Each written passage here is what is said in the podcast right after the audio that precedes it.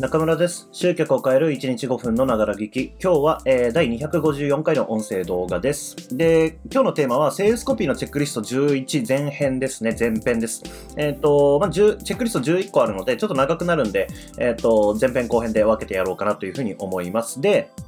えっ、とですね、まず最初にちょっと断りがありまして、断りというかね、えっ、と、昨日の音声の方なんですけれども、えっ、と、まあ、僕のチェック不足でですね、あの、252回の音声を、こう、2回連続で上げてしまっていて、253回ですって言って、こう、公開してました。まあ、なので、現時点では、えー253回の新コンテンツを生む方法っていう本、あの、音声が、えーちゃんとヒマラヤの方でも聞けるようになってるので、ぜひチェックしてください。で、こうなってしまった理由って、まあ、一言で言うと何かっていうと、まあ、僕のミスで、えーそれを防げなかった理由はチェック不足なわけですよね。そう、つまり、まあ、何かやったらね、あの、こうやって慣れが生じてくると、こう、こういうミスは出てくるんですよ。まあ、ちょっと改めてね、ちょっと戒めになったなと思うんですけれども、まあ、そんな感じで、え何かやったら、えやっぱりこう、確認するっていうことは必要なわけですよね。で、それと、こうね、関連付けてということで、今日ちょっと思いついたのが、セールスコピーのチェックリスト11ということで、えっ、と、まあ、セールスレターとかね、まあ、売る文章ですね、広告文だったりとか、そういったものを書いた後に、どういうことをこうチェックすればいいのかっていうことをちょっとね、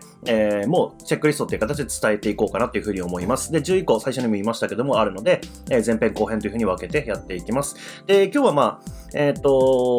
5番までやろうかな。えっ、と、まあ、早速ね、いきます。11個のチェックリストあります。セールスコピーね。まず1つ目が、え注意は引けているかです。注意は引けているか。これは何かっていうと、まあ、書いたセールスメールだったり、書いた広告文だったり、書いたセールスレターだったりとか、まあ、そもそも論として読まれなければ意味がないわけですよね。じゃあ、読んでもらうために、えしっかりと相手の注意を引けてるのかっていうことですね。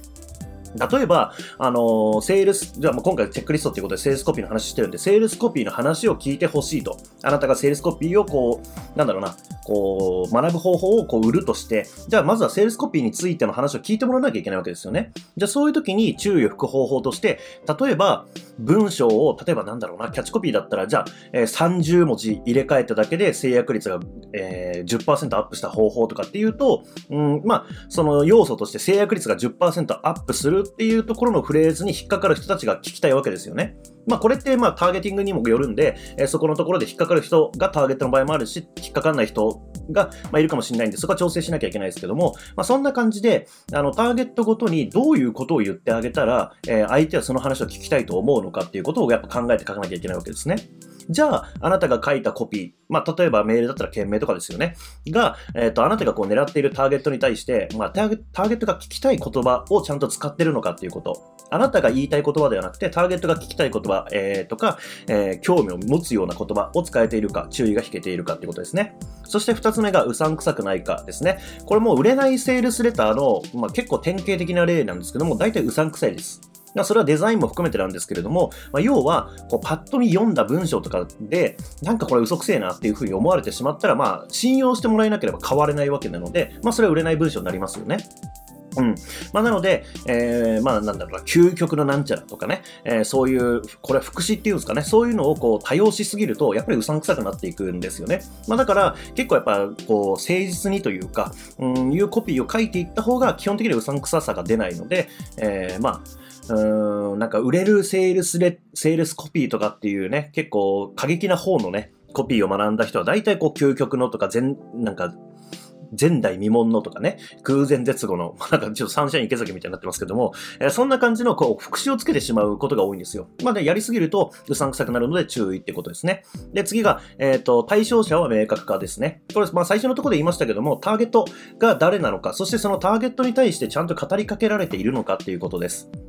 まあ、要はさっき言った通りで、その制約率をアップしましょうって話をしたときって、あの、これ初心者向けではないわけですよね、話の内容として。それよりもある程度こう何かをやっていて、で、かつマーケティングっていうものにこう触れたときに初めて制約率っていう言葉に対してこう、うん、反応できるようになるわけで、えーもうこれ、まあビジネス始めたてですっていう状態の時っていうのは、制約率って言われてもピンとこないわけですよ。それじゃなくて、やっぱり初心者向けだったら売れる商品を作るとかね、えーなんか売り込まなで、売り込まなくても売れるとか、そういうちょっとふんわりした感じというか、あの、わかる言葉を言ってあげなきゃいけないわけです。まあ、そんな感じでターゲットを明確になっているか、あなたが使っているカードは、あ言葉はターゲットにしっかりとこう、伝わる言葉になっているのかってことですね。で、次、解決できる問題は明確化ですね。4つ目、えー、解決できる問題は明確化ということで、まあ、結局何かしらの商品を売るっていう時って、まあ、僕たちは基本的には問題解決を売ってるわけですね。まあ、というか世の中にこう売っている商品っていうのは基本的には、えー、問題解決の商品なわけですよ。例えばトイレットペーパーでもお尻を拭くっていう時の問題解決なわけですよね。究極を言ってしまえば。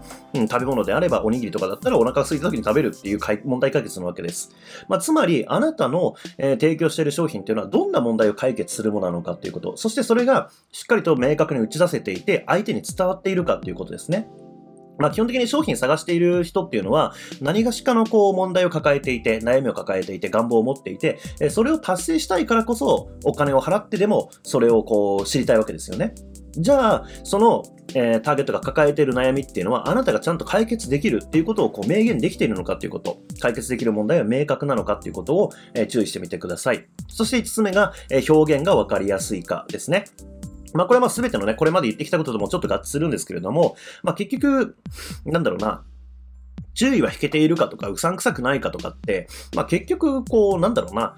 表現がこう分かりにくかったりするからなんかこれちょっと怪しいなとかってなってくるわけですよね。とか、えー、解決できる問題が明確かどうかっていうのも、やっぱり表現がこう、遠回し遠回しだと、まあ分かんないわけですよ、相手は読んでいて。で、やっぱり読んでいて分かんなければ、もう読んでる途中でも離脱してしまうし、まあ最後まで読んでくれたとしてもよくわかんねえなで終わってしまうわけですね。そう。まあ、なので、あの、表現がしっかりと分かりやすく、相手が使う言葉だったりとか、普段使わないような言葉を使わないとかね。うん、あとは造語を使うのもいいんですけれども、えー、造語かける造語になっていると、もう相手にはもう何が何だか分かんないわけですよね。だから、相手が分かる言葉かける造語とかっていう感じで、あの、ちゃんと相手が分かる要素っていうのをしっかり残してあげるっていうのが結構重要なんですよ。なので、表現が分かりやすいかっていうのは結構重要なチェックポイントだったりします。まあ、というわけで、今日は、えっ、ー、と、前編ということでね、えー、注意は引けているか、うさんくさくないか、対象者は明確か、えー、解決できる問題は明確か、表現がわかりやすいかということで5つ、えー、お伝えしました。明日は後編ということでね、6、7、8、9、10、11をやっていきます。ぜひ明日も聞いてください。